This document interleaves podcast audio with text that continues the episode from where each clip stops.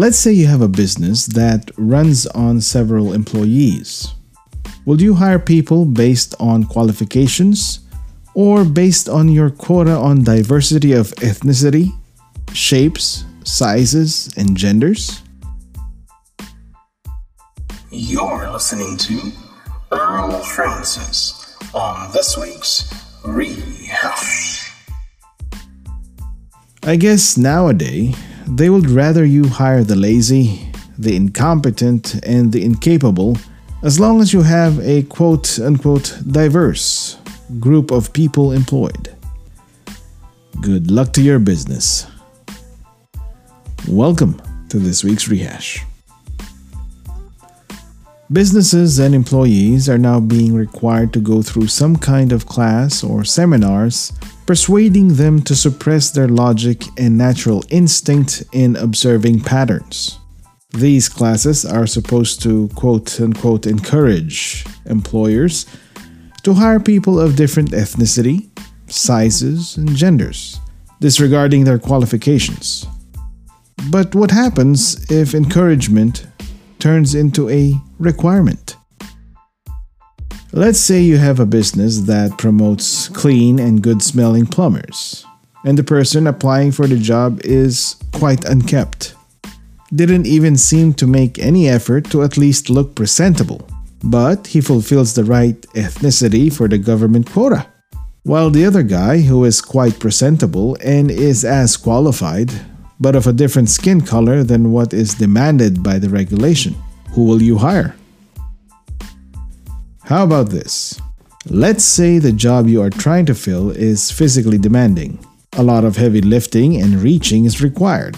Here comes a guy with a build that suits the job description, while a short, petite applicant of the fifth gender is applying for the same job.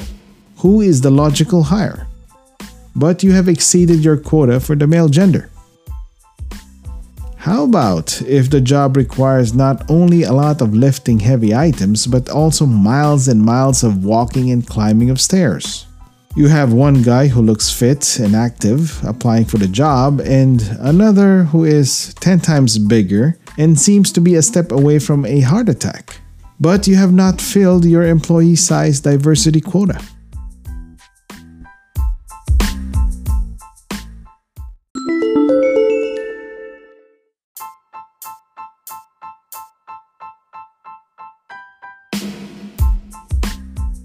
You're listening to Earl Francis on this week's Rehash. Yes, of course, the examples are exaggerated. It is very rare that a guy who can barely walk will apply for a job that requires a lot of it. It would be very rare that a petite person of any gender would apply for a job that requires heavy lifting. So why the push on the diversity quotas?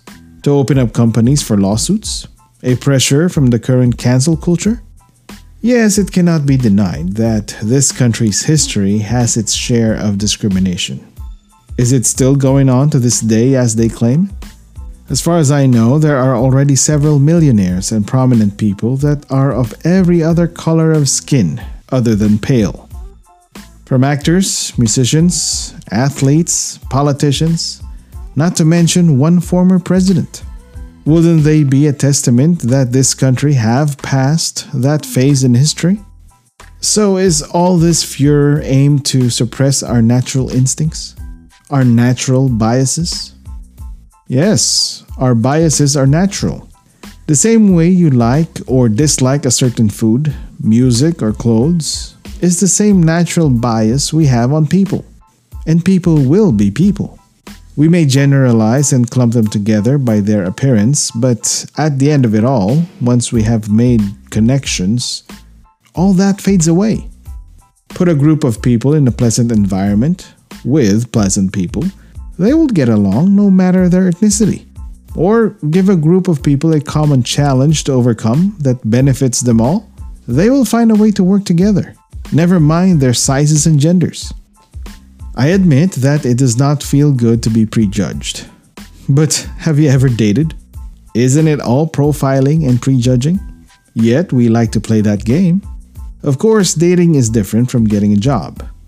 Or is it? We dress up when we go on a date to impress. Don't we do the same in an interview or a sales pitch? If the date turns into a partner, we do our best to keep our attitude in check so we could keep the relationship. Shouldn't we do the same at work to keep our job? Is generalization an evil that should be suppressed? Isn't that a sign that we have enough intelligence to think logically and observe patterns? What is the standard color of car taillights? What is the color of stop signs? What does it mean when the stoplight turns red? Did your brain figure out the pattern? Does that mean you discriminated the other colors? Surely not all things that are red mean stop, but the pattern still exists. Generalization has spared us from danger more often than we think. It is the same pattern recognition that gives us the feeling that we just entered a suspicious neighborhood and that we should turn around. I'm sure not everyone in that neighborhood is a threat, but what's the use in proceeding? The same generalization in animals and insects make to determine which prey is poisonous is the same thing we have been using to survive and evolve. Now, are we supposed to suppress that? Are we supposed to pass on someone qualified just because of a quota on ethnicity, size, and gender? Are we supposed to disregard the physical nature and requirement of the job just so we can fulfill the number of genders required? Isn't that discrimination to the people who deserve the job as well? What is so wrong with hiring qualified people? Period. Maybe instead of regulating and focusing on people's differences in appearance, how about initiate apprenticeship programs so people can be judged by their work ethic, ability, and perseverance? Everyone can be put to the test on even footing.